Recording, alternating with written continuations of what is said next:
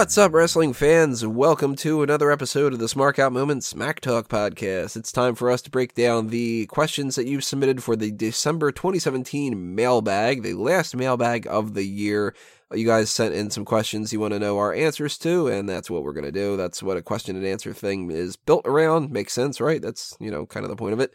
Uh, people answering the questions for this episode are, of course, myself as always, Tony Mango, and we've got Callum Wiggins. Yo. So we've got I don't know how many questions here. I I took some of them out, many. of course. we had we had way too many, and some of them I figured we would hold off on until we get a little bit uh, closer to the Royal Rumble. Some of them actually I figured we'd hold off until a little bit closer to WrestleMania, even. But some of them we actually even talked about before, or I in particular have just talked about the Mad nauseum and didn't really want to break it down again. But um, I'm going to try to answer as many of them as we possibly can here because that's kind of the point as well. And uh, if you are asking them, then hey, you want to know the answers, right? Yeah. Yeah. So we got a lot of food questions again. I'm sad that uh, Kalen's not here. He really loves the food ones. Uh, but I don't know. Maybe he'll uh, chime in in the comments or something like that. But we're gonna start off with one. This one's from Ryan Stotts. A couple of them uh, starting off with him. French fries or tater tots? French fries, definitely, 100. percent Yeah, it's not much of a contest for me, French fries. It's kind of one of those things where it's like, if I'm in the mood for a tater tot, then a French fry will do.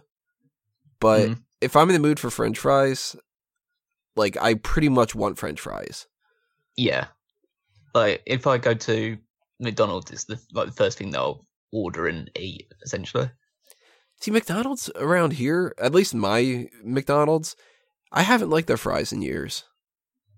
They've been Oh, I- like thin and dry and like tasteless.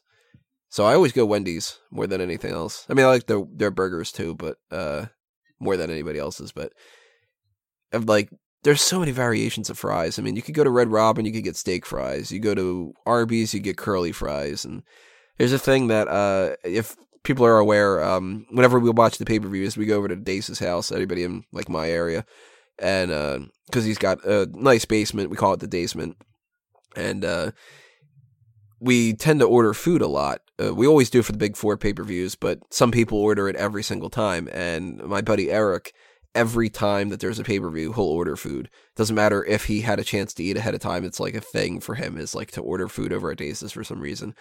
And uh, Eric is very, very pro curly fries over anything else.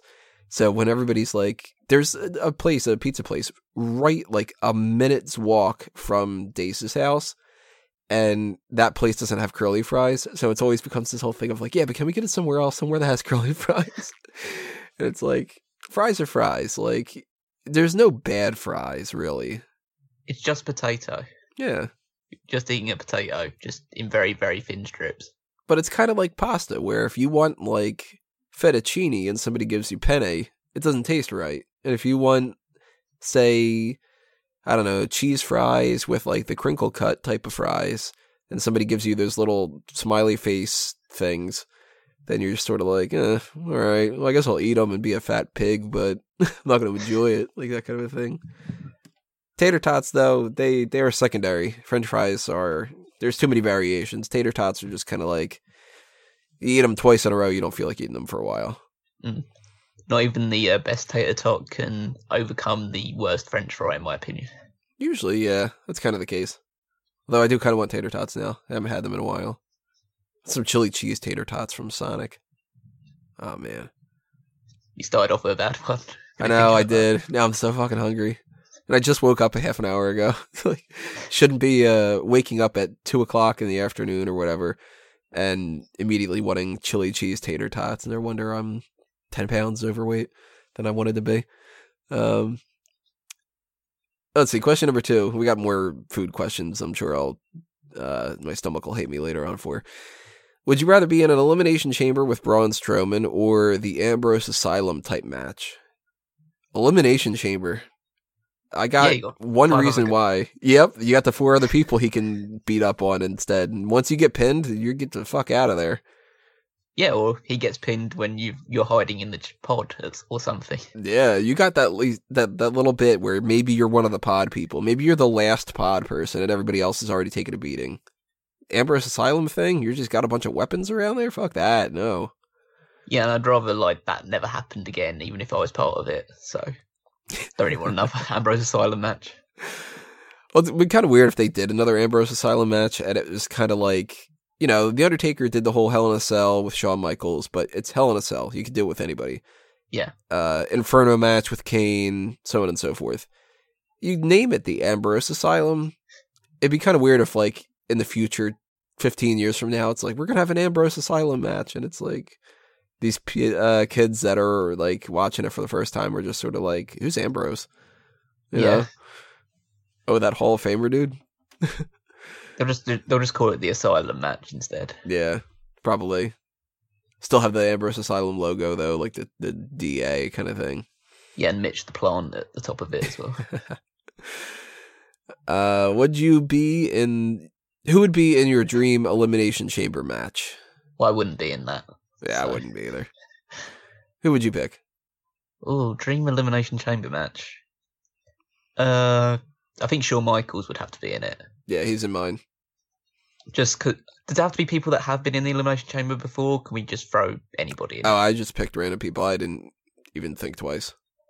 Well, if I was going for people that had been in it before, just in the sense that I know that they work well in the structure. So you'd put uh, Shawn Michaels in there because he won the first one and he's obviously a terrific seller. He'll essentially cut himself at any opportunity, so works quite well in a steel structure. Uh, Jericho is always very good in those matches. Um, I think I'd also include Undertaker, Batista, Okay, now we're starting to differ on things. Just because it's just a, like a power. You want to have a couple of power people in it, and I didn't want any giants because it, it becomes a little bit weird when you have someone like Big Show or Great Khali in it instead. Um, AJ Styles, and funny enough, Rey Mysterio. Hmm so we have three of the same. Uh, Shawn Michaels, Undertaker, and Chris Jericho. My other three would have been Triple H as Mhm. one of my power people, kind of essentially, even though he's kind of in between the two. Yeah, Edge, because I always love the idea of Edge like stealing a pin, and that that was one that was crossing my mind before I went with Mysterio. and uh, Bret Hart. Well, that would be, yeah, that would be interesting to have him in. I think matches. that he would be kind of cool as like the one of the ones that like started it. Maybe oh yeah, like well that's Brett and Edge to start or something like that. Well, that's kind of my idea of going with like Michaels and Jericho because they're usually the ones that have the endurance to last Yeah. the entire way through. I do kind of like the idea of like a, a pure power type person though. So if I had to remove one person, it would either be Bret Hart or Edge. But um, I don't know as far as like who that power person would be that I would want to put in there because Goldberg, no, maybe Lesnar, I guess. Yeah, it I mean Lesnar's never been in one of those matches, so it'd be interesting to see how he Really? take to it. Yeah, he's never been in Elimination Chamber. Huh. Well, he might have to this year. It's a Raw event. Uh, you'd hope so. Or Nakamura's winning the Royal Rumble, so it's one or the other. So stay I tuned. really hope it goes to Nakamura. I really don't want to see. I'm sick and tired of the Elimination Chamber being the the title is defended in it. I want that to be that number one contender thing because it annoys the hell out of me if it's like if we get Roman Reigns winning the Royal Rumble. First off, people are going to boo like crazy. It's Philly. People booed like crazy the last time that he won in fucking Philly. Second, then that means that Nakamura has to win some random number one contenders match at Fastlane. And Yeah. wouldn't it be so much more exciting if somebody wins the Elimination Chamber to get that spot? To me, that always makes more sense. Is it like if you didn't win the Royal Rumble, then you're going to have to go through the chamber to get your title shot at WrestleMania? Yeah, it, it it makes the most sense, but because it makes the most sense and because it's so predictable, will they actually do it? Yeah, I mean, it's probably going to end up being like Brock defends against, like, you know, Joe and Kane and Strowman and all those other people. And Kalisto. yeah, maybe Hideo Itami. Would you rather eat only meat or plants for the rest of your life? Meat. I'd have to go plants, It's more vari- more variety. Uh, see, I'm eating uh, a variety of animals. Yeah, but it all just it all basically tastes the same though. Same with plants to me. Like you give me, uh, say, like uncooked spinach and a- big like spring mix salad stuff. It's like I can't. That's all just leaves. We've just gone with two green things. Yeah, Like you can't say that broccoli and sweet corn taste the same. uh, if you cook it weird, maybe. I'll, I'll cook it properly because it's the only thing that I can eat for the rest of my life. I'll Yeah, learn every single way of cooking this stuff to make it taste slightly different. Now, would you constitute mushrooms as plants? I think they grow, so I'd allow it. it's like they they are, but they aren't. Like it's kind of one of those things where it's like a tomato is technically a fruit, but it's like fuck you, that's a vegetable. You know? Well, I'd go more along the lines of like if if mushrooms don't count, then I'd have to switch that one because I'd have to go wherever mushrooms are. Mushrooms really are underrated. I know, I love them so much. Seems like everybody either loves them or hates them. I know. are great. Uh, this one is something that I think we're gonna put a pin in, but uh, if we want to kind of talk about it real quick or something like that, um, Ryan asks, "What's your Mount Rushmore of wrestling?" The reason why I say put a pin in it is because I plan on making this a segment for the Ooh. show. Uh, I actually recently just did the logo for it, so Nice. I'm going to withhold my answer because uh, my idea for the segment is to make it another running kind of thing where it's like maybe it's for the website, maybe it's for the podcast. I'm not too sure yet. It kind of I need to sort of think on like whether it would work better for because right now I'm thinking it might work better for the website. And if it's a podcast thing, then you know there's more discussion, but at the same time you kind of lose track of who the four are and stuff but I kind of wanted it to be a regular recurring thing where you can do different groups. Like you can do the Mount Rushmore of wrestling, the four main ones, but then you could do the Mount Rushmore of um, managers and the Mount Rushmore of WCW, where it's only the WCW guys. The Mount Rushmore of tag teams, the Mount Rushmore of hardcore style wrestling, like you know, kind of one of those things. So uh, I need to figure out like a template and stuff and sort out if it's going to be a website thing or a podcast thing. But I am going to withhold my answer on that one. Fair enough. So you could answer it if you want, or you could hold off. It's one of the. Um, I- I'll I'll I'll give an answer just to, uh, like give Ryan what he paid for essentially. Not that he paid anything. Like give us money instead. That's ask us questions and then give us money. Uh, I would go Vince McMahon. I think it's kind of obvious why you put Vince McMahon in there. Uh, Ric Flair, Austin, and The Rock. I won't say who, but I'll say at least one of those is different than what I would pick, Mm. if not all four. Most people probably expected me putting Hogan in as well, but I think in the popular culture thing now, it's just I think The Rock has ascended to a point where he's beyond wherever Hogan ever reached. Really, that's why I put him in ahead. But the other three, I'd I'd keep no matter what. Really, Does Hogan have a star on the Hollywood Walk of Fame? He should. uh, if I he doesn't, so. No, I don't think he does. hmm. Let me see. Obviously, The Rock got his recently, so I think does Vince McMahon have one? Yeah, Vince does. Oh, uh, I, I, don't, know. see He's- anything about the about Hogan having one. Actually, Well, that's weird. according to a lot of people, he's still lucky to be on the um like WWE Hall of Fame. So I think a, a star on the Hollywood Walk of Fame would probably be a bit of a stretch now. Yeah, but I mean, he still is a huge pop culture icon. Like I, there's probably plenty of people that don't deserve it that he could have. Yeah, but that was like- spot. I think the issue with Hogan is his, his popular culture impact, even though it was huge, is just completely contained in wrestling. I know he appeared in movies, but if he'd have been a movie star his entire career, then he wouldn't be as big as he was because he sucked. Oh, I mean, you wouldn't give him a, a star just for Pastamania. no, unfortunately not, and I wouldn't give it like to was his name Rip in uh in No Holds Barred or whatever it was called. Uh, I can't remember that. I mean, I'm even blanking on the name of the one where he's uh with the kids. I know it's not Mr. Hmm. Mom. What is it? Uh, Because Mr. Oh. Mom was the Michael Keaton thing. Fuck, what was that movie? uh, Mr. Nanny. Mr. Nanny. Okay, that's it. Yeah.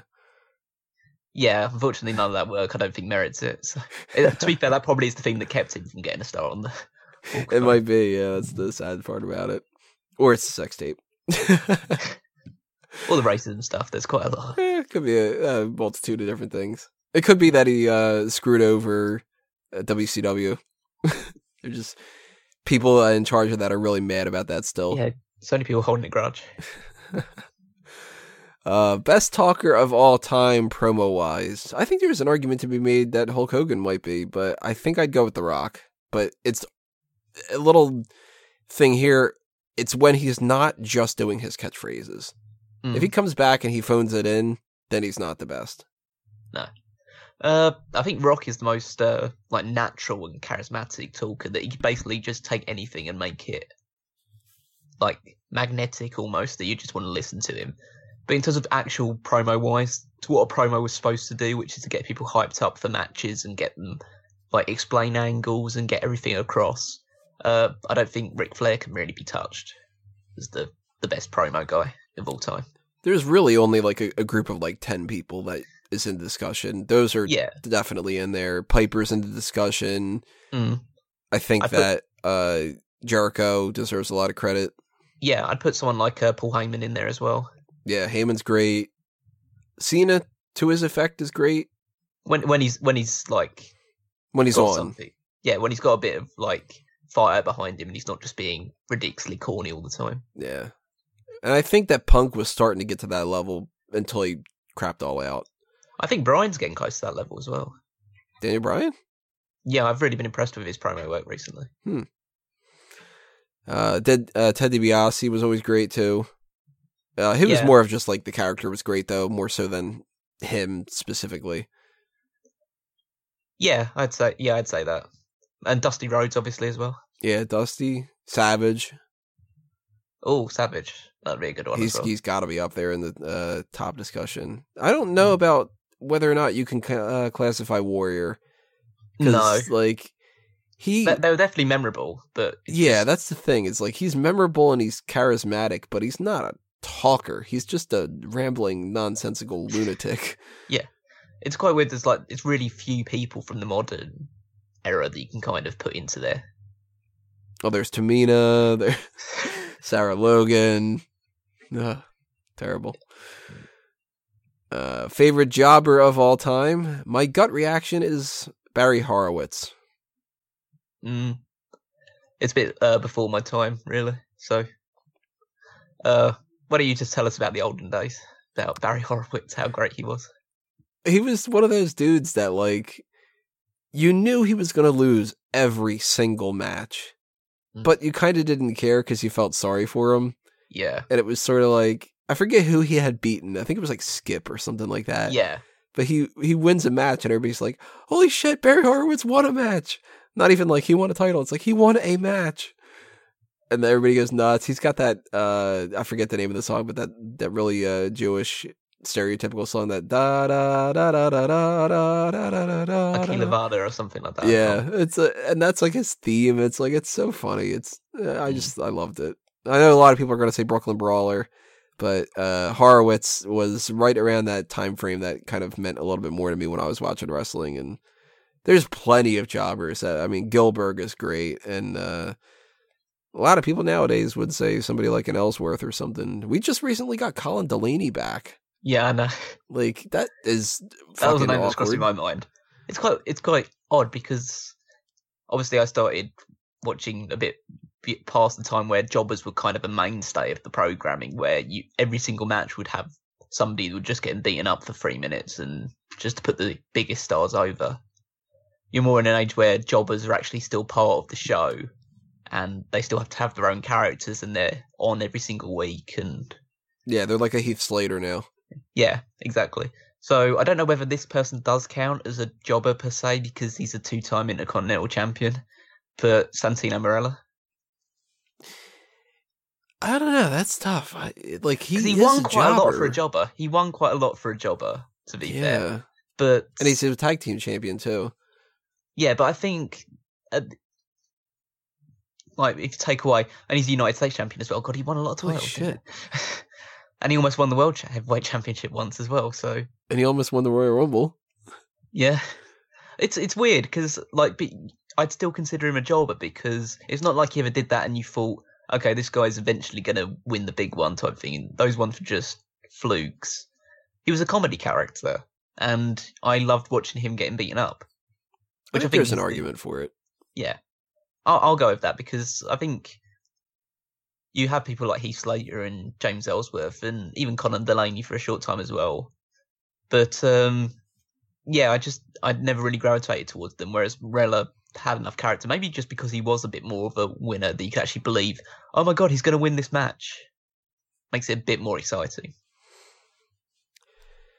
Favorite title of all time, look wise, and how they booked it. That's a little um, kind of around the different spectrum, but I would say the winged WWF Championship is my favorite. It looks really good.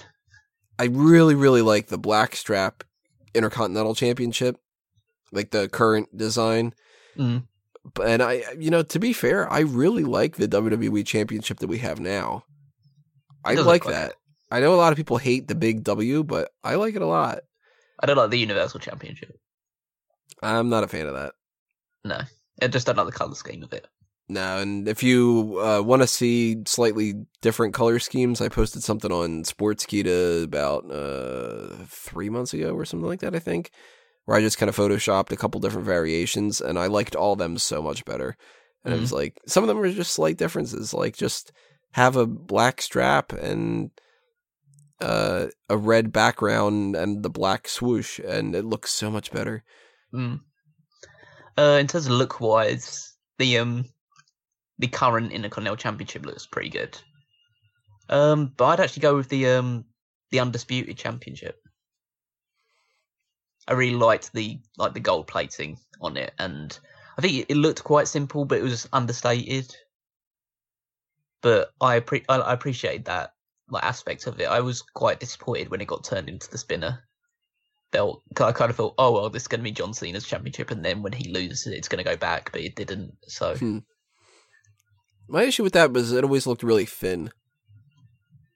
yeah, I, I, I think it. Maybe my perspective was kind of shaped on it because the people that held it, because that was the title that was held by Brock Lesnar and The Rock held it, and Kurt Angle and The Undertaker. So Eddie.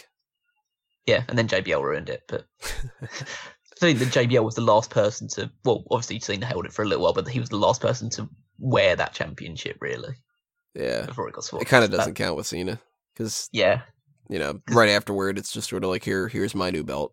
yeah, Booking wise is hard because it's like no championship has perfect No. booking. yeah. It's never been fully protected. I mean, I would say maybe the WWE championship is like probably the best overall, but we just got Jinder Mahal. Yeah, exactly. Like so eh, everything has a sour taste at some point. yeah, you can't say even with like the Universal Championship, it's only had four title holders, and that still has its flaws. hmm Yeah, the very first one has its flaw. Yeah, exactly. And the second one had a very unmemorable reign, to be fair. And then it was Goldberg, who's fifty odd years old. Yeah, and drops it a month and a half later. Yeah, to a guy that's uh, admittedly probably one of the best guys on the roster, but is never around to show it off anyway. And last one from Ryan here. How long have you been watching wrestling? Uh, well, I'm 30, and I don't know when I started, but I know that I was Hulk Hogan for Halloween when I was a kid. And I think that I was like four or five. I'm pretty sure I was five at the time. Because I kind of remember going over a friend of mine's house, and I wouldn't have met him until kindergarten. So I'm assuming 25 years, maybe. But I didn't watch from 2000 to 2006 at like a different range. So maybe, I guess, if you deduct that time, about 20 years. Uh, so I'm 25, and I started watching in 2002, so about 15 years ago. Uh, That's crazy. The 2002 is 15 years. I know, Jesus Christ. I know. It makes me feel old every time. I graduated high school in 05. I'm like, no. You Yeah, can't that was have kids that are graduating that are like that weren't born around this time frame. Yeah. And yeah, that was like time just before I um left uh like essentially elementary elementary school. Uh yeah, just flicked onto a random episode of SmackDown one night, and uh it, it was weird because it's the um I can't remember the first exact match I saw because I was probably watching a few bits pieces before that, but the thing that sticks out in my mind was um that was the night that uh Brock Lesnar choked out Hulk Hogan. Hmm. And like made him uh, like bleed internally, and then Hulk Hogan was taken off uh, TV for however many months. Uh, yeah, but that thing sticks out in my mind as like the first like real memory I have of wrestling. I don't know what mine would be. Man, that's like that's going back real far. Yeah, it's weird because like I, I would. It's a weird, weird situation because it's because I was going on a vacation to um somewhere, so we were up at like I don't know one or two o'clock in the morning, which I never would be at that age. But um yeah, so I was just flicking through TV waiting for us to go, and so obviously because I live in the UK, SmackDown was on at that sort of time, so just fortunate that I came across it. Hmm. I wouldn't be here right now if it wasn't for that like moment of fortune. An occasional misfortune in history. Yeah. Sometimes it feels more like misfortune. Uh, I got a question from Howard Starr here. Would WWE produce a show entitled 405 Live for hefty men and women over 300 pounds, just like they're doing for the cruiserweights? Uh, my response on the website here, I this is an older question, so I'm reading it. Uh, what I had written originally, it says only if they can bring back that guy that kept asking, "How much does this guy weigh?" at that King of the Ring. Oh yeah. Uh, and that they make it mandatory for the commentators to do the whole like the ring's been reinforced. There's a lot of beef in the ring, that kind of thing. You just got to do that every single episode, then sure. I guess it depends how much money they can get for it, or if there actually is some sort of following for. Maybe if they go like, like four hundred pounds plus instead. Like you can't really go four oh five live. Maybe go Three hundred five live. yeah, just have every single one. So you have 105 live, 205 live, 305, and it is the weirdest one would be five live. Just these people that are five pounds. well, do we have how like who do we have that would be 305 live? Like, uh, Lesnar. No, Lesnar's not that big, is he? I don't know if we have anybody on the roster right now. Well, over 300 pounds. Yeah. Strowman. Is he? Or is he like? Better. 200 like 70 or something like that. He'd be really. I mean, I know he's not exactly like fat, but let's see. Uh, I mean, uh, Mark Henry's over 300 pounds. So Big Show. Big Cass is 276. Big Show is 383. All right, so Big Show at the very least. Yeah. Strowman is Mark 385. Yeah. So we got yep. Strowman, Big Show. Uh, let's see about Bray Wyatt. Bray Wyatt is 285. So wow, he doesn't make the cut. he's pretty small. Lesnar's 286. Mhm. So right now we only have Big Show and Braun Strowman. And I'm not seeing. I mean, let me check Samoa Joe. Maybe Samoa Joe hits that. No, 282. So Mark Henry. Mark Henry's on that list, surely. Hmm. Can't bother clicking anybody on the 205 Live roster because that's kind of the point. Yeah, I highly doubt that Big E is. I think that he's like 270 something. He's 285. Rusev maybe.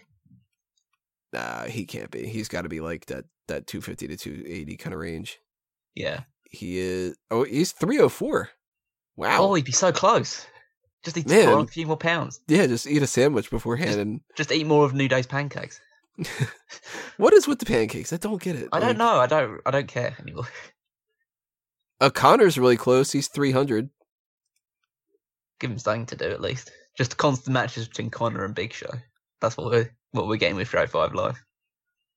And I think that that's it. Uh, Yeah, we oh, don't wait, you hire know what? guys anymore. Oh, NXT. NXT. have, yeah.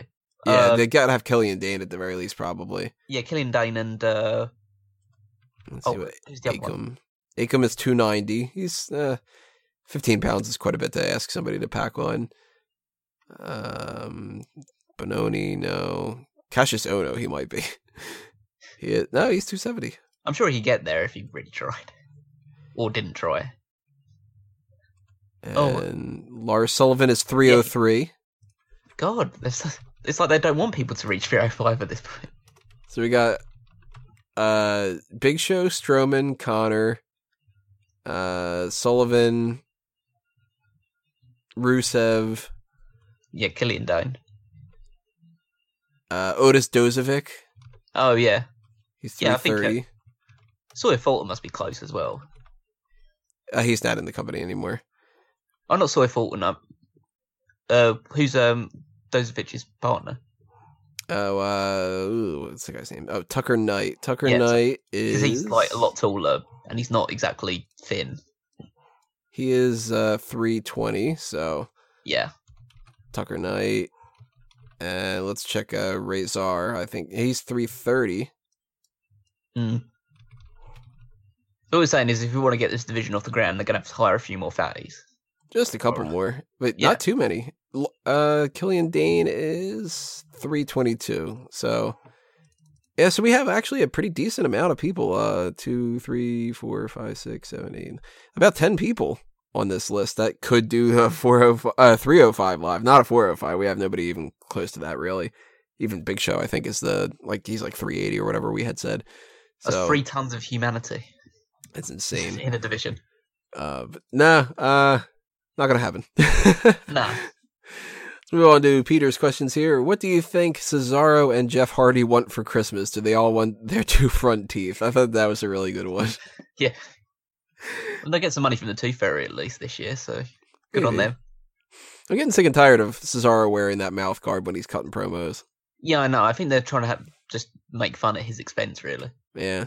It's like, I'm past the joke already. Like, good job, you wrestled in so much pain and agony with your teeth going out. Now we're just going to make you cut stupid promos for the rest of the year. Yeah, imagine doing a podcast like that. Just be like, well, What you don't? sometimes I do. I think Depends. Drew does. that must be that must be some reason for it. uh, do you feel that Raw has been for the last month or so planned for two hours, and then management was like, "Shit, we need to write a third hour." Kind of seems like that sometimes, doesn't it? Well, I think they just write two hours, and well, I'm always under the impression that they're kind of forced into the three hours because of the USA Network wanting to give them more and more time because they've got literally nothing else to draw viewers to their program. So they kind of just write what they can, and it's never enough. I mean, this is the reason why we've had these su- such long matches recently. Well, it's weird is if you pay attention to the ratings, the ratings take a huge dip, but it's questionable whether or not the huge dip is because they don't put the main event on at the very end anymore. Yeah, So is it like it's kind of a cause and effect? Is it that the ratings were taking a dip in the third hour, so they've been putting the main event in the second hour main event, or is that causing people to not want to tune in? And I, I don't know the actual numbers to be able to go like, oh, well, they've been having this dip since whatever before they started doing this and that. But I think that this might be a conscious effort to put that second hour spot as the main focus. which it's quite weird, really, because um, when I was listening to um, rest, like looking at the Wrestling Observer recently, I think they said that the um, I don't know if it was this week or last week's show or a show very recently had the uh, lowest second hour in essentially Raw's history, behind the um, the one where they were against uh, the Clinton Trump debate. Hmm. So I, I mean, it sounds quite harsh to say this, and I don't want to pin all the blame on them, but it does seem that the cruiserweights having a very negative effect on ratings. Like whenever they're on, there seems to be a, a noticeable decline. and you can't really fault some of them, and you can't No, really don't- no, fault the creative either. It's like it's kind of one of those things where it's like nobody's really doing their full uh, Yeah. duty. Like the cruiserweights aren't getting over enough to get people interested, but WWE is not doing enough to get the people interested in watching the cruiserweights to begin with to get them over. Like Yeah, you know, it's kind of a catch twenty two. Like, Mm. uh, what do you think about Disney buying Fox? This is tough because I don't like monopolies, but I like it when things are consolidated. So it's sort of like, I don't know, like I, as a big, big, big, big fan of the Marvel Cinematic Universe, I think it's fantastic. You you finally get like the Fantastic Four characters, and you can put Galactus in the MCU now, and you don't have to worry about having the rights issues for different things, and you can bring the X Men in and fix that franchise up and stuff. But at the same time, all the other aspects to this Fox deal, I'm oblivious to. Like, they're going to control so, so much. Mm-hmm. And what are they going to do with some of that? Like, technically, they kind of own The Simpsons now. So, what happens with The Simpsons? Now, I haven't watched the show in a couple of years because it's just not the way that it used to be and stuff. But do we get like a change of how Fox operates its own TV station? Or does that fall into the whole idea of how Fox gets to keep the news and the sports? Like, because you can't really have necessarily more than one generic network, I think. And they, they already have ABC. So you can't really continue with Fox, but do you get rid of the Fox channel at that point and incorporate everything else into something else? Or, you know, like that's where things get a little bit crazy to me. And we're not going to see a whole lot of effect on this, I think, for a little while. But in the next like five years, I think things are going to drastically change. Yeah, I mean, I haven't really kept up with this story too much, so I don't really know what the major effect's going to be. Um, I mean, Disney does seem to be it's it's gotten so huge to the point that it's going to try and create a monopoly over a lot of stuff at the moment. I think Fox is just the tip of the iceberg, really, for them. I think they want to get involved in a lot of other companies and other like media productions. So I think this is just the start of something. It's it's definitely a really big move. It's uh, definitely caught a lot of people's attention to something that most people thought never ever happened. But it's just the state of how Fox has gone and how big Disney's become. Uh, I don't know how it will fe- affect things in terms of like either a, a wrestling side of things because Fox was um one of the people that were considering like well, one of the names in the discussion of people that might buy the television rights for WWE when uh, uh, their deal expires with USA next year, I believe. So I don't know whether that scuppers that deal completely. But uh, I think Disney actually was in the running to potentially buy WWE. Yeah, at one point. So like maybe that even helps upspeed the process a little bit. But then you got to also figure if Disney just bought Fox and they spent however much money that was on, I forget offhand, like they're probably not going to want to just buy up more assets too because they're they just plunked out all this money. Yeah. Um, but it is Disney. They own fucking you know billions and billions of dollars. They can afford it probably. Yeah, and they're going to own like so much more going forward as well. They're just getting bigger at this point. So, like I say, it's probably the first of many, but we kind of have to just watch this space and see how it develops. Really, I don't really know the finer details of how this move's going to take place. Yeah. Although at the very least, thank God Comcast isn't buying them. Fuck that, man. Well, thank God uh, Comcast isn't buying anything. Speaking of that, uh, Peter brings up a good question here. What do you think about net neutrality, and what is your plan if it gets out of hand for Smark Out Moment? I don't have a plan. If net neutrality gets all fucked around and Comcast and AT and T and all them get what they want, which they clearly are getting right now, there is no plan. There's no fighting that. Cable companies clearly have control over the government in ways that an average person can't because they have money and the average person doesn't have millions and millions of dollars to buy people out.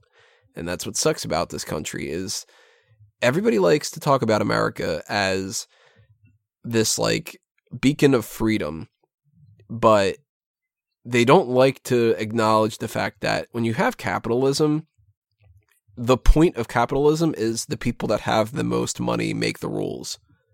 And that isn't freedom. that is the same as a dictatorship, but the difference uh, being a dictatorship is somebody seizes control through like warfare, and capitalism is somebody seizes control through money. Yeah, And- capitalism gives you the opportunity for people that are at the lower levels to get to that point, Right. but they have to just get a load of money, and then they just become that next level of people that will be deciding the people that can't make that money. Yeah, and I do. Absolutely hate this idea. And I think that some people don't understand a lot of the net neutrality stuff too. And I'll admit that I'm ignorant to some of it, but it needs to be regulated. That's the thing. And it needs to be regulated in a government capacity that isn't going to get uh, corrupted too. Like, you can't have lobbyists. That, that ruins everything. And Mhm. already it's doing the whole like, well, we're going to raise prices for this and we're going to raise prices for that. And people don't realize too that the way that this is going to go down is it's not going to go through like the Senate and whatever. And immediately afterward, the day afterward, Comcast is going to go, okay, well, now we're going to introduce these uh, price uh, for different like highways and stuff. That's not what's going to happen. What they're going to do is they're going to change the way that they have different tiers. And it's going to say eventually, the same as what we have right now, where you can get, you know, this amount of upload speed for this money and this amount of download speed for this money. And they're just going to have packages. And it's going to be the type of crap where they're going to say, like, you could have our sports package where you can get access to ESPN.com and you uh, can go to this and whatever for X amount of money per month, but you don't get access to your social media. And you can have our social media package, and that's an extra $5 a month. And that way you can get fast speeds for Facebook and fast speeds for Instagram and whatever. And eventually they're going to roll it out slow enough that people are going to be like, well, I only pay for the social media package because all I do is go on Twitter. And it's like now you don't have to do that. That's kind of the point of net neutrality is it's all the same. You buy the internet and that is it. Everything is the same. So that's why it needs to remain neutral. And for the people that go, oh, woe is me, it's going to revert back to 2015. The reason why it's an issue is because they wanted to do that kind of stuff before. Net neutrality, when it popped up, was something that said you officially can't do that. Now they revert back to the idea of, well, maybe you can. And it's more of an argument of should it be in place of you absolutely can't, or should it be an option? Because if they get an option, they're going to do it. That's the issue. And if uh, we have a problem where website owners are going to have to spend money, I don't make enough money on Smark Out Moment to spend for a big bandwidth plan or something like that, and then Smark Out Moment will go under. That's just the way that it is. Unless, you know, a bunch of people will spend a whole bunch of money on Patreon, like that kind of a thing. Exactly, Peter. Yeah. Uh, who was it before that you were saying? Uh, Ryan. Yeah, all of you guys. Cough up. Uh, yeah, I think you pretty much covered everything. I, I again will admit to being ignorant about a lot of this stuff, and also just due to the fact that it doesn't really affect the UK as much. yeah. I mean, we do have sisters where um, our essential uh, oath to net neutrality, as it were, is essentially a voluntary thing, uh, rather than actually being legally obligated to do it. Um, the European Union definitely has um, legal obligations behind uh, essentially keeping the internet free for all users, but uh, Britain soon won't be part of the EU. So that's something that we'll have to essentially cross that bridge when it comes to it. But already, uh, internet service providers and uh, like cable companies essentially in the UK have a lot of uh, power to produce different packages as well and offer higher speeds, different allowances, things like that already. So this will just extend it even further if it was to reach from the US into the UK, but it's definitely not going to hit us as hard. No, at least not for a while. Yeah, not for the time being. Not until they get away with it in the United States, then go, all right, well, now we can start taking it elsewhere. And Exactly. then they'll, by that point, everybody will be used to it in the United States and we'll just roll over and deal with it. And then all the people in the United States will be telling the people from outside, like, well, we deal with it and it's not that big of an issue. And uh, people are stupid. Mm. people. Meant to ask this last month, slipped my mind. I went to a Halloween party dressed as The Undertaker. Same one, go home to Mania. I don't know what that was. I assume that's the same one that he used. To, he went when he went to Mania or something, Oh, okay. or, or the go home show to WrestleMania or something. Oh yeah. Uh, oh, I was on that show. Um, everyone knew who the Undertaker was. Do you think that Taker is one of the most recognizable wrestlers to non wrestling fans? Mm, I don't know. He's no. Hulk Hogan or, or The Rock or you know even He's been there so long. He's been there so long though. You gotta think. I, I don't go for the impression that everybody's watched wrestling at some stage of their life, whatever. But I think a, a large proportion of people have watched, have been exposed to it for a certain level. Considering the fact that he's been essentially a pretty constant figure for 25 years, 26, eh, 27 years, it's more than likely that if you've seen one or two wrestling shows, you've probably seen something with the Undertaker on it. Maybe, but I also kind of think that if you were to talk to random people on the street and show them pictures of different people, if you showed them a picture of like say Justin Bieber, most people are going to be like, "Oh, it's Justin Bieber," or like Kim Kardashian, or all these other like real piece of shit celebrities. Mm. uh, and then you show them some big time actors, you know, like a Brad Pitt and Angelina Jolie, uh, Kevin Spacey at this point, you know, that kind of a thing. Uh, of course, for different reasons. Uh, but then you start showing them wrestlers. I think if you just randomly showed a picture of the Undertaker to a hundred people on the street with no context, and you said, "Who is this guy?" they would go, "He looks like he's in Sons of Anarchy or something." You know, I don't think a lot of people would know who Undertaker necessarily is, No, I but don't think he's in that range where it's like you might, you know. Well, I think in, in in the scheme of wrestlers, like probably he's probably more recognizable than most. Yeah, it's like he's right at that weird level where it's like you show Hulk Hogan, everybody's going to know Hulk Hogan. You show the Undertaker, uh, not the Undertaker. That's the whole point we're talking about. You show The Rock, people are going to know The Rock, but they're going to know The Rock more for his acting right now than being a wrestler. If you show him Daniel Bryan, nobody's going to know, No, and if you show him Chavo Guerrero, nobody's going to know. The Undertaker, there's a chance people go, "Oh, it's the Undertaker." Yeah, yeah, but they're going to have to be an older person, I think. If you talk to like some eight year old kid, I don't think they're going to have a clue who he is. no. Uh, are you guys interested in Wrestle Kingdom? Definitely. Fuck yeah. Yes, I'm so excited. The thing with me with Wrestle Kingdom is um, I'm gonna have to write down when it is for sure, like in my calendar, because I'm not paying any attention to it to really know too much about the card and to look forward to it. the Thursday, January like- fourth. I don't January know what time 4th? Eastern. Yeah, Thursday, January. It's always January the fourth. It's Oh, not really? like a. It's not like a um a WWE show where it's whatever Sunday in the month. It's always January the fourth, no matter what day it is in Japan. Huh. That's weird. All right, well then January fourth. So I will hopefully be able to watch that and check it out and at least talk about it on the hot tags or so. But It's about. um, it'll be about a six-hour show, so I hope you're prepared for a. a well, as long as they have some random anime character pop up and confuse the fuck out of me, then yeah, that was good last year. that's crazy. They Uh, had the the- giant battle royal and stuff like that as well. That's always fun. yeah, Where you yeah, the, like Billy uh, Gunn or something turn up. Haku popped up in the one that I was Mm. watching and stuff. It was like, I'm down for that. Scott, I don't know Scott who Norton as well. ninety percent of the people are, and that's just because I'm, you know, a dumb fucking American. But uh, yeah, like Kenny Omega versus Chris Jericho, cool. Young Bucks wrestling, I'm sure. You know, Cody Rhodes. Like, I like these people. They're fun. Yeah, this show is building up to be like really, really good. Uh, obviously, the uh, main event is uh, Kazuchika Okada versus Tetsuya Naito for the IWGP Championship.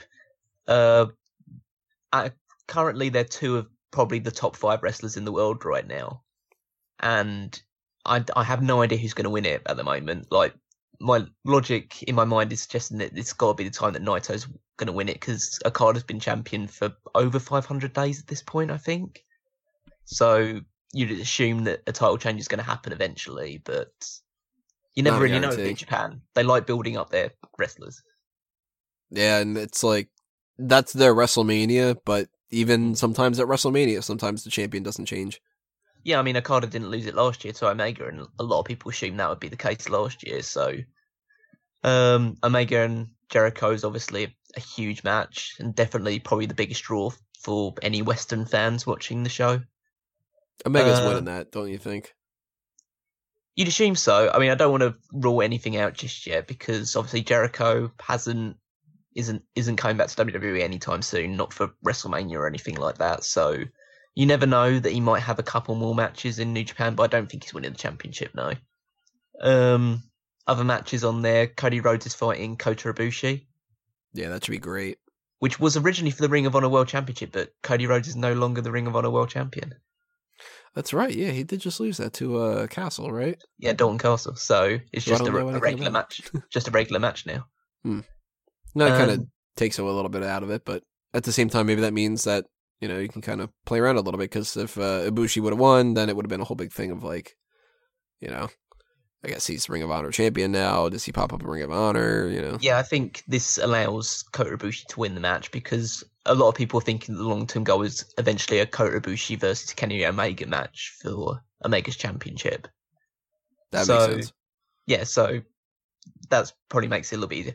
Was, I wanted to see whether um, Castle actually wrestles or Wrestle Kingdom because it's been tradition to have uh, the Ring of Honor Championship defended in recent years at Wrestle Kingdom, but whether they decide to do that or not Hmm. is up in the air. Um, there's uh, Tanahashi versus Jay White for the Intercontinental Championship, which should be a very good match. Uh, the Young Bucks are fighting for the Junior Heavyweight uh, Tag Championships against uh, Rap- uh, Roppongi 3K. So, and again, it's another like probably a very good uh, fast-paced match. And uh, the other match I'm looking forward to is the um, a fatal four-way match. It's really weird in like New Japan to have a fatal four-way match. I mean, WWE seems to see one every single week almost, but uh, it's very rare that you don't see anything that's not a singles match or a tag team match in New Japan. So uh, it's Will Ospreay, uh, Kushida, Marty Scurll, and uh, Tanahashi, and it should be just interesting due to the fact that people who in Japan don't see this type of match very often, so they'll probably be adjusting to it quite a bit. So it might be an interesting atmosphere for that. But Wrestle Kingdom 12 in total, I'm so like heading on at the moment. That and the Royal Rumble, it makes January one of the best years to be a wrestling fan. One of the best months, anyway. Yeah, I was just gonna say Not quite a year. January's yeah. a full great year, 2018, starting off with a bang. We, c- if, if like the year ended just in January, then wrestling would be great every single year. Do you think WWE is trying to use reverse psychology on the Bullet Club? I think that they want them in WWE. They Maybe. would bite. They would bite their hands off to have them in. WWE. I think it's kind of an issue where they want them, but they don't want to pay the the same price that Bullet Club wants. Well, I think yeah, I think the issue is Bullet Club is too big. I don't want to say it's too big for WWE because obviously they're not. WWE is like this huge organization, definitely still the biggest company in the world, but it's not like they can bring him in, bring him in on the same salary they bring other independent wrestlers on No. because they've gone to a point where they're bigger than just they've got their own branding and they've got their own like deals they've worked out as well. The Young Bucks and people like Cody Rhodes and other members of Bullet Club are the most highly paid independent wrestlers on the market. Mhm. So yeah, the Young Bucks in particular, like they they ask for a much bigger price than what WWE would want. They would look Yeah. at them as like these indie guys, and Young Bucks are like, no, we are the D tag team. yeah, There's issue. no like- question. oh yeah, I was just gonna say if there's issues that they've got to bring them in, they've got to do something with them or they've got to push them hard Mhm. because otherwise they're not getting like the investment out of it. If they just want to bring them in and just make them another team or just another faction that gets disbanded immediately and all the people just start to filter into the mid card, then they they're going to be spending money that's never going to be returned back to them. Yeah, and look what happened with uh, Gallows and Anderson. I don't know Exactly. why they haven't pushed those two. Or they just uh I don't know, they just clearly never were a focus. It's almost a it almost makes me feel like they just brought them in because one, they were signing AJ Styles, and two, because they wanted them out of New Japan. Yeah, There were two Americans that were in New Japan. Actually, is Karl Anderson American? He might be Canadian. I'm not sure. I think he's American. Okay, but yeah, just just throw them, out, get them out of New Japan, just to slightly weaken New Japan and make sure that AJ Styles comes over. Who do you want and who do you think will show up in WWE in 2018? Peter suggests James Storm, Abyss, Rosemary, Pentagon Dark, Worldwide Underground, and Bullet Club. I don't even know who some of those people are. Uh, he also says he uh, thinks that the entire Impact roster will be bought out for a penny. You might as well at this point. Yeah. I'm unfamiliar with a lot of different people, especially like Ring of Honor and New Japan people, but the only names that I could write down that I I know enough about, uh, EC3 for sure. I would like James Storm to return to uh, NXT. Of course, I want Kenny Omega. I actually want John Morrison back, He's done a little And- better recently. and I think uh, Chelsea Green should get a shot. Laurel Van Ness, Uh, Zach Ryder's girlfriend. Former, or Oh, wait, former. No, they're still together. She was, oh, that's right, they are. Yeah. I'm thinking of Emma. Ah, don't want her back. That wouldn't be that wouldn't be the worst thing in the world if Emma came back. But um, 2018. Uh, I mean, the first name that's popping in my head right now is Ronda Rousey, Yeah. and that's just due to the Women's Royal Rumble. And I think it's it would just be a huge injection into the women's division to have someone with that like notoriety outside of wrestling. I know a lot of people saying it'll be a negative, but I think it, at least in the short term, it could be a huge positive. Yeah, I Um, think that there's a pretty good chance she's doing something. So I I didn't even really count her. Uh, other names. I mean, John Morrison, I think, has definitely improved a lot since in his time out of WWE. So it would be good to have him back. But I think he's he's still tied into Lucha Underground at the moment, so it's unlikely that that would happen. Uh, Bobby Lashley, I'd like to see back. He improved a huge amount in uh, Impact Wrestling, especially in the last couple of years. So I think that'd be worthwhile. I'd like someone like MVP almost. Just someone who could Yeah. fit into the mid card a little bit, that has like that veteran experience, almost like a Shelton Benjamin, but not just thrown into a tag team that no one cares about. I'd like MVP back. That'd be cool. Usually I equate him with Carlito, but I think Carlito's kind of past the point now. Yeah. Out of um, Peter's suggestion, I think the most interesting one for me is Rosemary. Uh, essentially a um, uh, like this very intriguing women's wrestler from Impact Wrestling that's very uh, I want to say gothic, but just very uh, like out there and a little bit bizarre. She's very good on promos and she's very good with her character, and she's she's good in the ring. I wouldn't say like she's amazing or anything, but her character more than makes up for that fact. So I'd like to see her in WWE as well.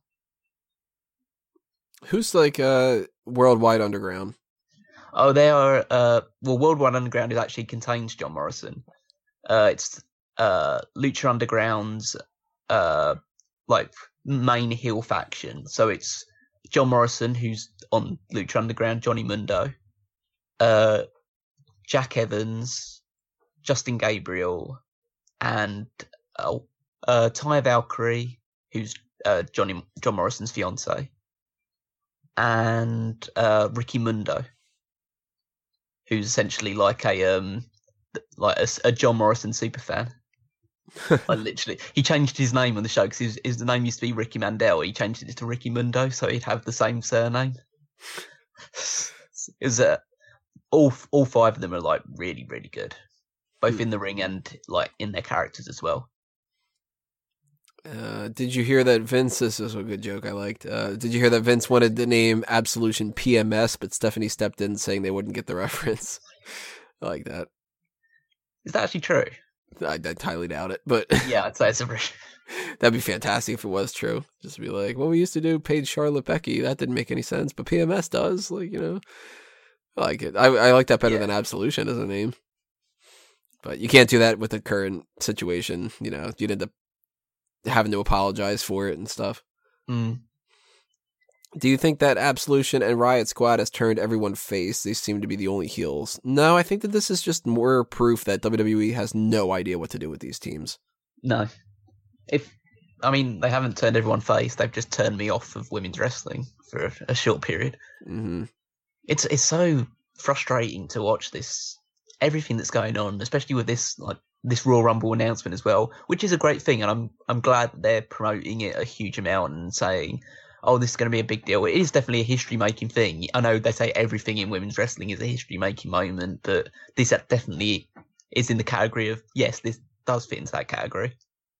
But the way Stephanie McMahon came out in the middle of these guys fighting, and everyone had to just stop and stand towards the camera and get all excited and say, "Oh my god, we're so excited! We've had this opportunity!" Instead of like, couldn't they had a situation where they had this big brawl and they're getting turned about, and then Stephanie appears on the Titantron and says, it, "It's clear that we have a lot of aggression and animosity in this division. So we're going to test see which one of you truly deserves the opportunity an opportunity to shine at WrestleMania.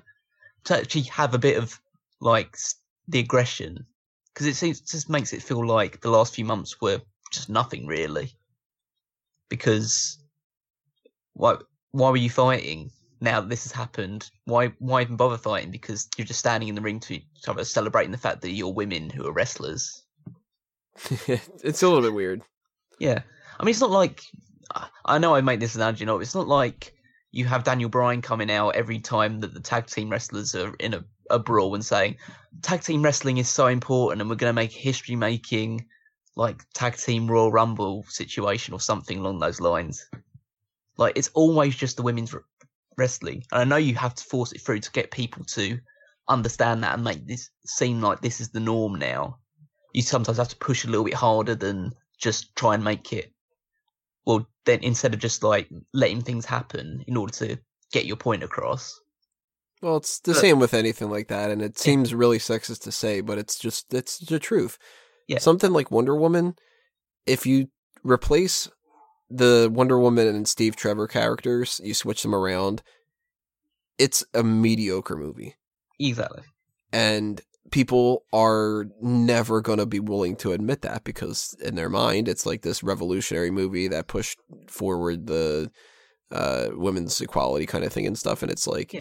you can argue that it's good be, uh, for doing that reason and it's like I'm I'm glad that like there's all these women that are kind of like I feel like I'm being represented and stuff like that. And it's like, but you have to still admit that it's not the great fucking movie. Like, and that's the same as with uh, a lot of the women's wrestling stuff is when people act like if you didn't like the women's match on a card that you're crapping all over the women's division. It's like, no, I didn't yeah. like that match. Like, I didn't like that match at a Clash of Champions. That was probably my least favorite match.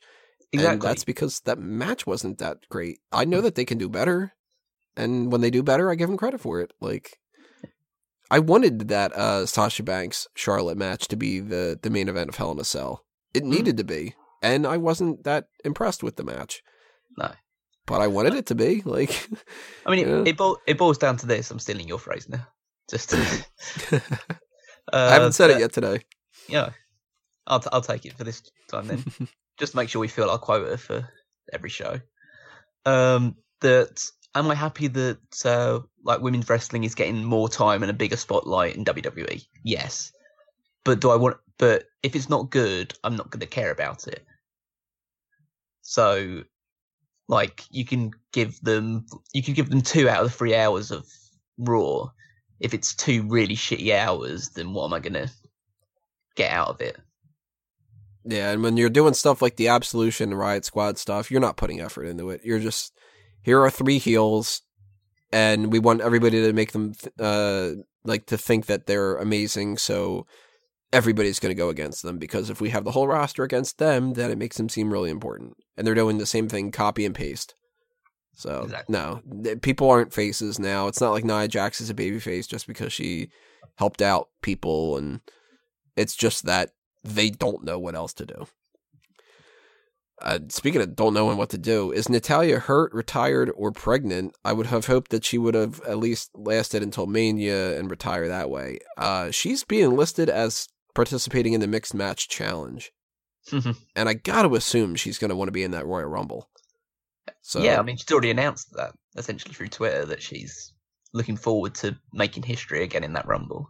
Yeah, so I don't know what the hell they're doing with that. I I think that's just another example of her being a really shitty heel. From from what I've heard about what that promo was, essentially nobody well nobody who was in the know of like wrestling and stuff like that said that they had any inclination that Natalya was retiring. Essentially, the promo was just a way, just essentially to give her some mic time to try and get booed, which mm. she did. She did get booed, but pe- but in a way that people thought that she was retiring, in a very similar way to someone like, um, you know, when um, like Michelle McCool or Lita got retired, they were essentially booed out of the building. They were heels when they retired, so a similar vibe to that almost but that wasn't the intention. She's just really bad at what she does. And it's weird that like we talk about the whole copy and paste with the Absolution and Riott Squad thing, and it's like SmackDown does this thing with Natalya, then two nights later they do that thing with Dolph Ziggler. Yeah, I know. Can you only have like one idea that you keep repeating over and over? Like this, how many six man tags are we gonna fucking get? We've been getting this episode of Raw. Twice on this episode, we had a match that turned into a secondary match, and we had Mhm. two six per, uh, person tags. Like they they're really phoning it in. I don't understand it. Did they have two six person tags on SmackDown? Mhm. They had a six woman tag and a six man tag. No, this, the women's one was just a tag match. I was It was uh, Naomi and Charlotte against Sarah Dobson and Ruby Riott, I think. no no Raw. I meant Oh, Raw's one, yeah. Yeah, I know. It, it is getting a little bit ridiculous that. uh yeah. A lot of SmackDown had stuff- the six man tag at the end, but not the, Oh, the yeah. women's. Yeah, but it is. It it does seem like they're in cruise control at the moment. Doesn't seem like they're pushing the boat out for anything. Uh, it's like the end of the year. We're at the holidays. I don't really want to work, so how about we just do the same thing in segment one as we did in segment five? Like, Well, if you don't want to work on the holidays, why have you put Raw on Christmas? yeah, Fucking morons. and it's gonna be on New Year's too. I know, and no one's going to watch either show. So, Hmm. what's, what's the point of all this? Charlotte said at Survivor Series she's a Grand Slam champion. Someone suggested the Divas to me. Do you think the Divas, NXT, SmackDown, and Raw championships should be the Grand Slam? Peter says he thinks that uh, you should replace the Divas with the Money in the Bank. I don't think we need a Grand Slam uh, for the women's division. I don't think that we have the qualifications for it right now. No, not currently. Especially with the Divas Championship. I mean, how many people that were like were around at the time of the Divas Championship, like still? Yeah, it's I mean- defunct now. You can't win it. So Yeah, I mean, who's who's won it? There's like Paige, yeah, Paige has won it. Uh, Charlotte, Natalya, Alicia Fox, um, Mickie James. yeah, Mickie James, and she's won the women's champion, the other, the old women's Yeah. championship as well. So you have to add that as well. I think you can't really have a women's Grand Slam until you have a women's tag team titles. Yeah, and you kind of even can't have a triple crown, really, because a lot of these women are never going to be able to win that NXT title either. Yeah. Well, I'd go. I'd go. Yeah, I'd, I'd say if you are going to have a women's, not so much Grand Slam, but just like collecting all the championships, it should be the Raw Women's Championship, the SmackDown Women's Championship, and then an eventual tag team championships if they ever come up with that. Yeah, and you don't have enough of a roster for that now. Uh, no, n- unless you decide to put them all together in one actual show. Yeah, if you fuse uh, fuse them all together and it's like a crossover show, then then you might. Mm. Do you think that WWE still wants to do Sister Abigail? Mm, yeah, but I don't think that they know what they want to do with it. I think that they wanted to do that whole cross dressing kind of thing with Finn Balor, and when they had to put a pin in that, now I think that they're just like, I don't know, let's just do the Woken thing instead. Yeah, I don't think the stuff that he's doing with Matt Hardy at the moment is going to lead to Sister Abigail coming back again. Um, I I think they're probably done with the idea for now. Well, probably for the foreseeable future.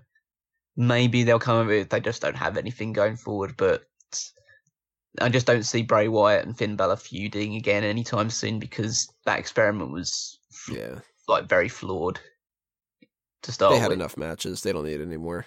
Yeah, it was like a blessing in disguise that uh, Bray Wyatt got the mumps. Uh, let's see. Peter's last question here. Did you hear that Sheamus is on borrowed time? He contracted spinal stenosis, the Austin Edge killer. I hope that that's not the case. And I'm really kind of thinking You that maybe that's tune. not. Because, Change your tune on Sheamus. yeah, I mean, like, Sheamus, he's worn me down over the past couple of years. And I fucking just officially declared that he's no longer, like, like I haven't thought of him that way for a while, for well over a year. But I, I don't put him in the same thing as Del Rio anymore. Like I used to have those two tied together as like I'm sick of these two. I don't see why they're going to push whatever. Ever since Sheamus stopped being a main eventer, he's slowly but surely become somebody that I'm just kind of like, all right, like um, I like Sheamus. You know, he's fine. And now it's to a point where I'm like, I want Sheamus to be in the Hall of Fame eventually. But fucking right after I get a chance to do that, it's like, oh, he might have to retire. I'm like, God damn it! Like, is this like the Daniel Bryan thing all over again? Like, where I, I give somebody props and then they get fucking injured for you know a mm-hmm. year like it's ridiculous but i hope that that's not the case and i'm really confused about if that were a big problem that he might be retiring and stuff they wouldn't have him as a champion and still wrestling. I'm very suspicious of that. Well, I don't think it's like something that's going to affect him short term, but it is.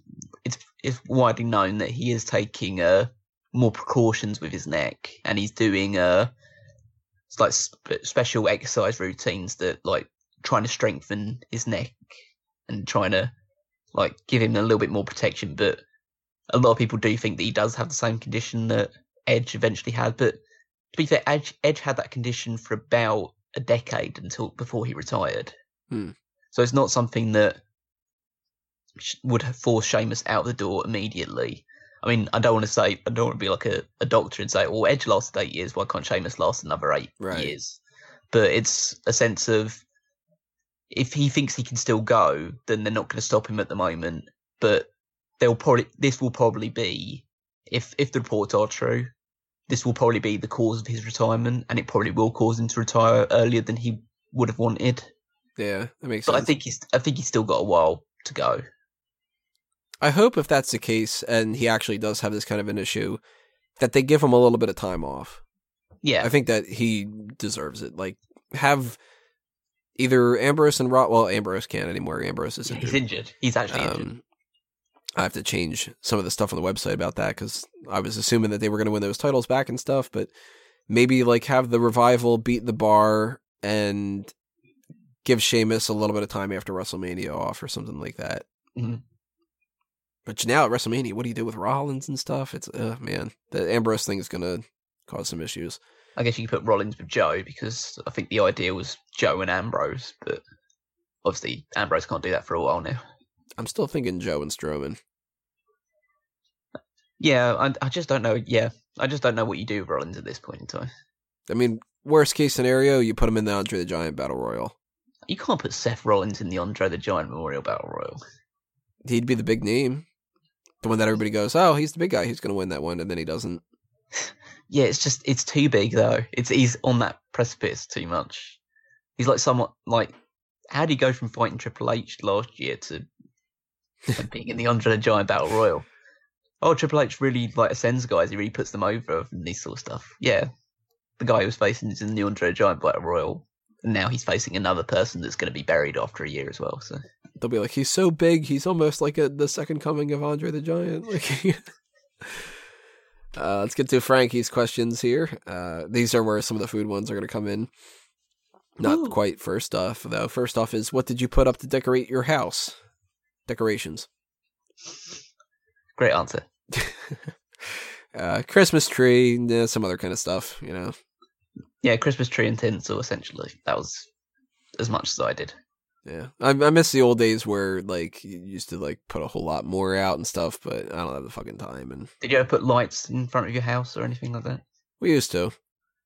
I used to have this like big uh, plum tree that used to be really good to put lights on. I got rid of it last year, so that like no way to do that now. But it's just too much fucking work, and screw that. that that's actually one of the reasons why I've been sick recently is because going through all the decorations and kicking up all that dust and stuff, and you know, it's uh decorations are fun, but at the same time, it's kind of like it's it seems like it's more worth than uh more work than what it's worth a lot of the time too. So I like watching other people's decorations. Like you go crazy, you put the lights out, and it's like, oh, neat. But I didn't have to spend hours doing it. So. Yeah, let, let everyone else do the work. Yep. I saw a good thing. It was uh, somebody on Reddit posted. It was like a cubicle and like a decorating contest kind of thing. One person did like all this kind of crazy stuff, and the other person just put up a piece of paper with an arrow that pointed it and said "ditto." It's like yeah, copy paste.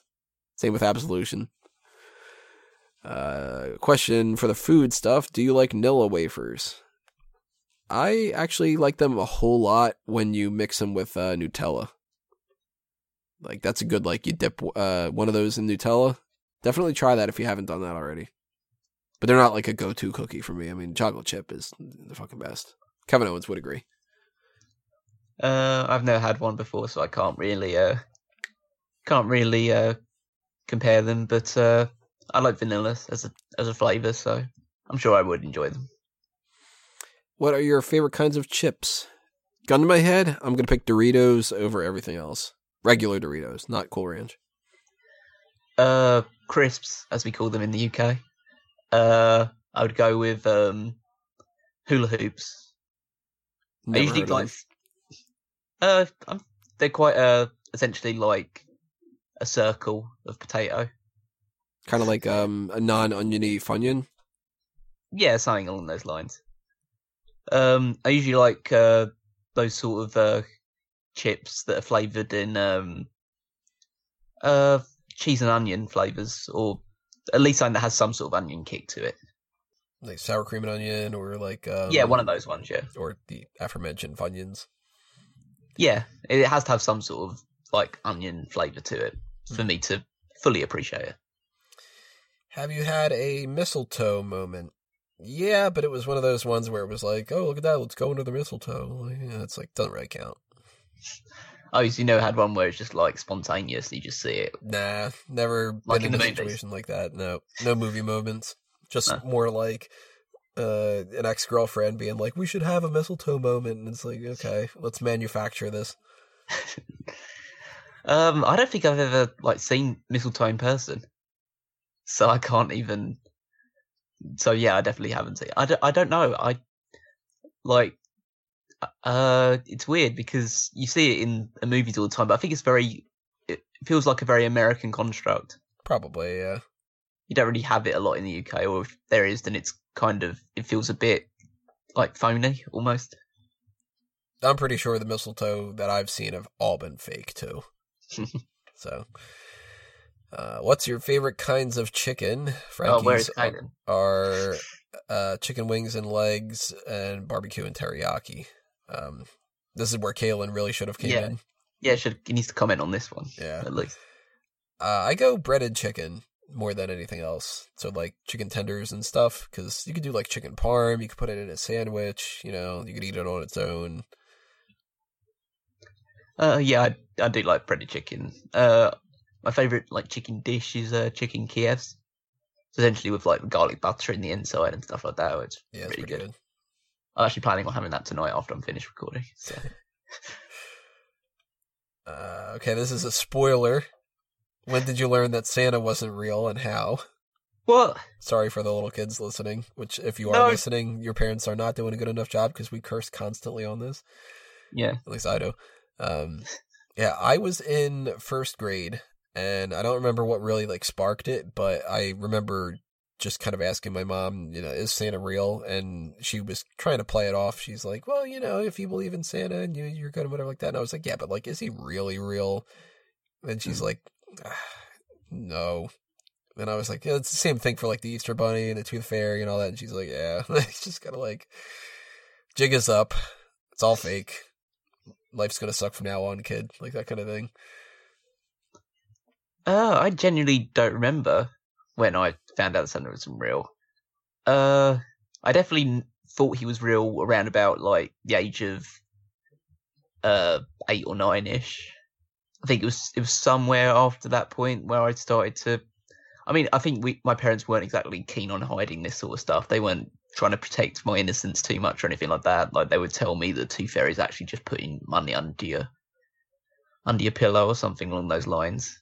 It got to a point where I was about eleven, and like I say, "Oh, my tooth f- fell out," and they just give me the money instead of going through the whole rigmarole of everything else. So, uh, yeah, it was it was around about that those sort of times. I definitely like pre the age of pre my teenage years, but uh, yeah, the moment itself doesn't really stick too much in my mind. I remember specifically in second grade, you know, the year after I had stopped believing, that a friend of mine and uh, this other girl uh, in class, they were having this big argument for some reason, and the girl was like adamant that like Santa was going to bring her all this good stuff and whatever like that, and my friend Nick was like, you know that that's your that's just your dad in a suit, right? And all this, and she was all like horrified at the idea, like, Oh. no, it's not, whatever. He's just like, it's your fucking dad, like whatever. And it's like, I remember th- sitting there going like, oh, why are you gonna ruin it for the kid, even though she was my age and we are just like seven at the time, like. I- So I remember that distinctly more than even when I stopped believing because Oh, yeah, that's I really was, fun. I was in art class at the time. We had Mrs. Madsen. She was a fucking bitch of a teacher. Like, You know, we had green desks. Like I remember so much about that, but I, not as much about when I stopped believing. It was definitely the year before that though, because at that time I was just sitting there going like, "Oh, okay, yeah, I know." Like, um, another question here: Would you like to have children? Not with you, Frankie. I'm sorry. You're nice and all, but yeah, uh, definitely in the future. I'm not. This is polite enough to ask. Yeah, uh, I'm not the biggest kid guy. Like a lot of people go crazy over kids, and to me, like like all right, like this is gonna sound so mean, but everybody's always like, "Oh, the baby's so cute." Babies are ugly. Like every baby is ugly. You know, like they're just little fart machines. They just puke and shit all over the place. And like I, I kind of want like I want to have kids, but I want them to already be like eight. You know, like just so I can talk to them and you know. But I do ideally want to have at least one boy and one girl, and you know, pass on what I've learned and not fuck up like Luke. Ah, right. That's that's a bit of a reference Yeah. there. Um, yeah, I, I mean, ideally, I would like to have uh, children eventually, but um, yeah, definitely not right now. I mean, I'm definitely not emotionally mature enough to handle such responsibility. Like, I wouldn't trust myself with a goldfish right now, so I can't really Not even say that the children. Oh, that poor goldfish. I'd hate to have just that guy screaming at you constantly. Like, it must be really weird. Like, you just think, oh, at least I'm trapped in this bowl. He can't get to me. That'd be like what my thing could be if there was a goldfish right now. And then just, man, I think I'm gonna go in a circle. Oh yeah. Maybe I'll. Uh, oh, I forgot exactly what I was going to do because I've got a five second memory. But yeah, uh, yeah, it's definitely on the horizon, but a very distant horizon. Are you religious? God no. That's a good answer. Uh, no, I'm not. Um, I kind of think most religion is bullshit, and Mhm. like that. It's the institutions behind them are kind of ridiculous. Like we've got people that say contradictory things and do contradictory things, and I don't really put a whole lot of emphasis on a lot of what like. And I mean, this is for all religion too. It's not just like standardized like Catholicism and you know Christianity and stuff, but like, you mean to tell me that there's a supreme being that says that it's a sin to eat meat on a Friday? Like, huh? Some all powerful force is going to be bent out of shape because I ate a fucking burger on a Friday? That makes no sense to me. And that there's this other religion where if you blow yourself up, you're going to fuck 70 virgins? Like, that doesn't make any sense to me at all. And I think that it's all just mythology and politics and storytelling and the whole idea of like Jesus walked on water. It's like that could be just poetry. It's like somebody says he crossed the ocean and then somebody else translates that to he walked from one side over the ocean to another and then somebody else says he walked across the ocean and then it became he can literally walk on water. You know? Mm. that's the stuff that where I get bogged down in, and I think that there's a good chance that there might be some kind of like all powerful supreme being type thing that created everything, but I don't fucking know. So I'm gonna be a good person because it's the nice thing to do, as opposed to you know saying Hail Mary a bunch of times because I had an impure thought about somebody, or you know what I mean, like. Uh, Mm. that stuff doesn't make any sense to me. But if that's what you use to shape your life to be a better person, then by all means do it. Okay, so in terms of my stance on religion, it's a case of I I respect everybody else's beliefs. I personally don't believe in God. I Don't believe in any other supreme being. Uh, the organization and institutionalism of religion in general, I think, is very exploitative and something that I'm not personally on board with. Uh, but understand why they do it. Understand the power reasons behind it. So it's not like I can't understand it because other people have done it in very different ways, like whether it's just more p- political or secular. It's all still the same thing of just trying to uh, prey upon other people's insecurities and make them do essentially what you want them to do. So other other than that, it's just like believe whatever you want to believe as long as you it means that you're a good person. If you want to be an asshole, then you can just fuck off. Some more food stuff here. Do you like crackers? Well, that is a racist comment. Yeah, I was just gonna say, of course I do. I'm white. Uh, yeah, I think crackers are fine. Yeah. you, know, you got to be in the mood to eat them. You got to have them with something though. Yeah, just eat crackers. yeah, you got to have like like crackers and peanut butter, crackers and soup, something like that. You know, Mm. not just like open up a pack of saltines and start munching away. Or you do that sort of like cracker challenge thing where you're supposed to eat as many as possible without having water or something. Yeah, I did that one time. Uh, it was um six of them in a minute was the challenge that I had read, and it, sucks. I assume you didn't manage it. Uh, just barely like uh, it was like I had like maybe three seconds that I would have uh needed uh to be able to swallow the whole thing. Mhm. so, I bet if I did it again, I'd be able to do it. But uh, why? Like you know, kind of. Although I'd rather do that again than ever try the milk gallon challenge. Oh no, never do that. Which, if you do want to watch people throwing up, go to the Tony Mango YouTube because pretty much all I have on there are videos of my friends throwing up from the milk gallon challenge. So, uh, yeah, crackers are crackers are good. What's your favorite kind of cheese? Mozzarella, then provolone. God, you're so Italian. Oh, they're without a doubt the best. I think that there's like there's no answer other than that. Uh, I'm not a big cheese eater myself, but I'd usually go with some sort of just cheddar or something. Cheddar seems just to be the one that most people tend to go with, though. It's like just the- something just quite traditional. yeah. Still, mozzarella. That's the I mean, I don't mind anything as long as it's melted and on top of something that I actually like. Even like if it's uh that like smelly ass cheese and stuff. I mean, probably not that far, but pretty much anything that's like mild. Standard. Yeah, if it's if it's reasonably mild and doesn't have too much of a flavour to it, and it's on top of something that I definitely like a lot, then I, I won't mind. Do you like anything on your pizza? I actually really only love the fake kind of pizza. All right, Frankie, you're gonna have to clarify. What's the fake kind of pizza? Like you just eat in bread or something. Yeah, I'm not too sure about that. Is that like like Totino's pizza rolls or like uh white bread with like sauce and uh slice of American cheese or like I, I don't know what the fake pizza. You think Um, of making those like like little candy things, where it's like you make hamburger out of foam or something, like these foam candies. Or maybe Just like Lunchables or something. Like, Yeah, something like that. Uh give me extra cheese and pepperoni light on the sauce. That's my my main thing. Uh, ham and mushroom is my preferred topping of choice, but I also have things.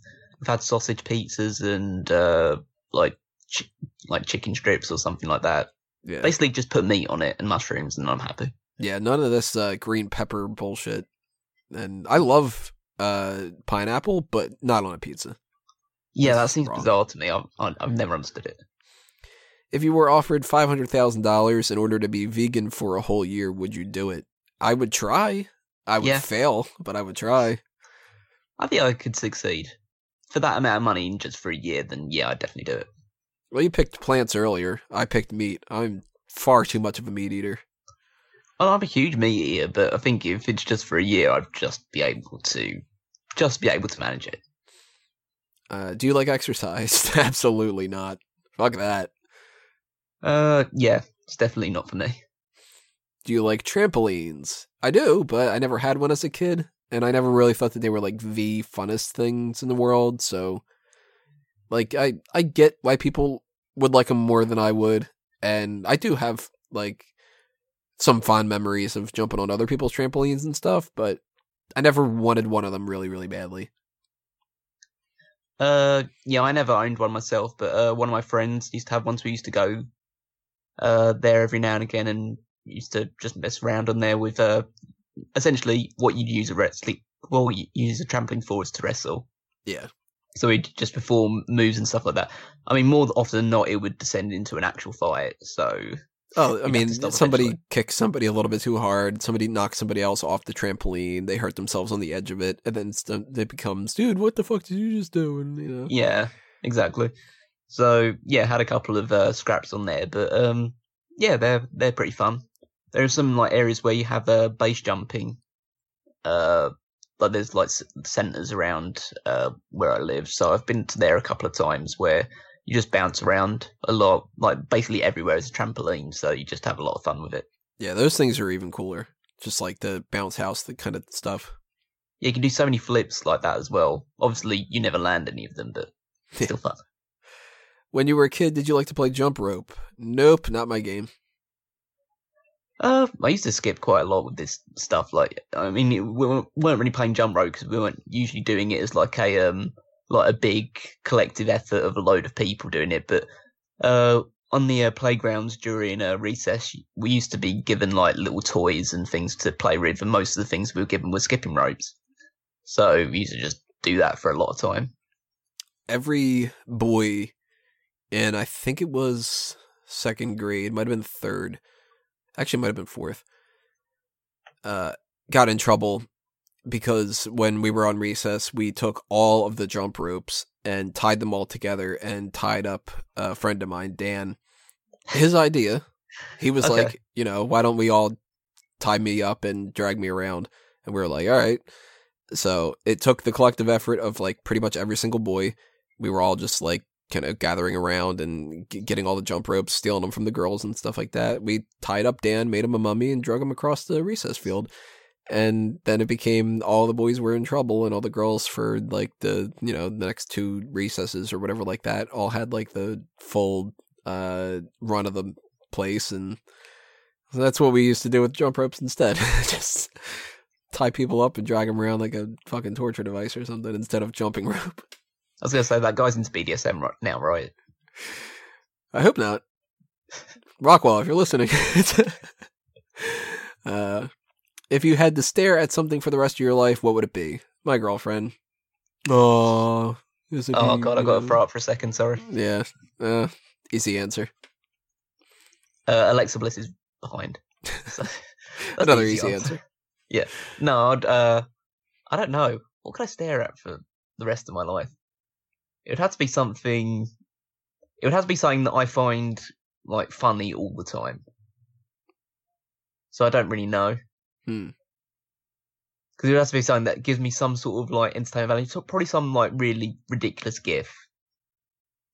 Just The like dancing banana.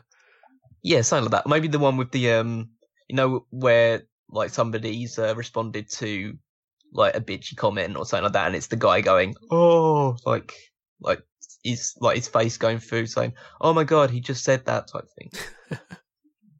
just saying something along those lines, like, "Oh my god, he just said that," just over and over and over again.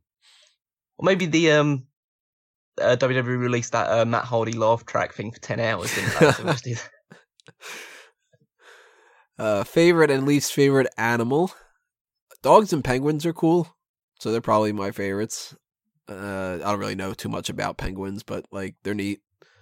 And fuck mosquitoes and like all the kind of annoying shit like that, like a wasp and like a tick and all that. No, fuck those things. Uh, favorite, I'd say I like elephants a lot.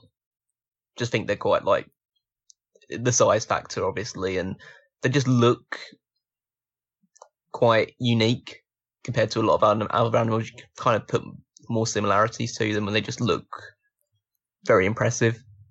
Uh, least favorite, I'm not a big fan of spiders in any capacity. I mean, it's it's gotten part. I used to be like deathly af- afraid of them. Now it's to a point where I just find them a nuisance. But just the- look of them and seeing them around every now and again is just like, oh, why are you here? Why do you even exist? They're pretty creepy. It's Yeah. just kind of like a ball with legs. Exactly, and just too many eyes. Like, why do you need that many eyes? Our final question here. Uh, Frankie asks about the mixed match challenge teams. He brings up a couple uh, suggestions. I'm going to leave them on the website itself instead of running them all down. But um, he also says, "Does WWE need Asuka to win the mixed match uh, challenge for her to still be undefeated? If you lose like a tag match, does it count as a loss?" Yeah, I think it kind of does, but WWE is like ridiculous when it comes to that stuff. They do this thing a lot where they'll have somebody who's undefeated, and then they'll have them lose a match, but then they'll still refer to them as undefeated. They'll just tend to clarify they've never been pinned or made to submit. Mhm. And that loses some of the emphasis to it to me because then you have to always say that phrase, you know? It's a lot easier to just say, Asuka is undefeated. When you have to go, Asuka has never been made to pin or submit. eh, Okay, well then you're you're doing the whole like the Survivor Series is the one time of year where Raw and SmackDown compete in head to head competition. How many times do you need to fucking hear that every episode? How many times do you need to hear the the full rundown of Asuka has never been pinned or made to submit?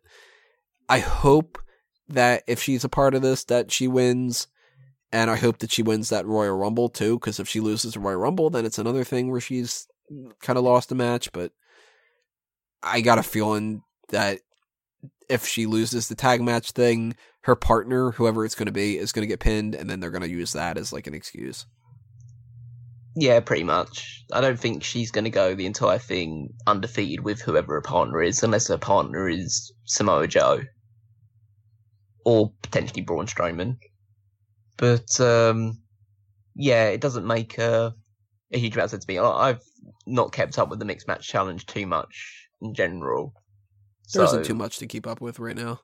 Yeah, so I'm not completely clear on what the rules are going to be or how the format's going to go or anything along those lines, but it's more of a case of it, it might be interesting. I I definitely don't think people are going to take it too much as canon, and I don't think it's going to be the most widely watched thing in the world anyway. So it will just be a bit of fun, essentially, just outside of the normal scope of. WWE. Yeah, it's not going to be something that they treat as a, as important as WrestleMania or something like that. It's it's going to be another alternative to main event. I mean, I still think it's got like an interest to it because it's it's trying out on a new, new platform. So if it does work reasonably well, then there's definitely scope to expand onto Facebook and other like social media avenues. hmm So hopefully it does go well. So there's like an alternative out there. Yeah, and that's uh that's it for the December. That's it for fucking 2017 mailbags. Technically, Oh god, um, like course. huge. This bag is so huge with stuff from all 2017. Uh, if you did not get a chance to send in a question for this round, then of course we're going to be doing another one of them in January, where that's going to be either the week before the predictions of the Royal Rumble or the week after the predictions of the Royal Rumble, because that's like that 17th and the 30th or something like that. So I got to sort of plan that out a little bit. But you do have a couple weeks to think of some suggestions and send them in when you want to, and you know always just backlog them and take care of that kind of a thing. But uh, yeah, thank you for the people that sent in the questions. And uh, if you guys want to chime in, leave your comments below. I probably should have said at the beginning of this, so you could go back and check it out if you want to.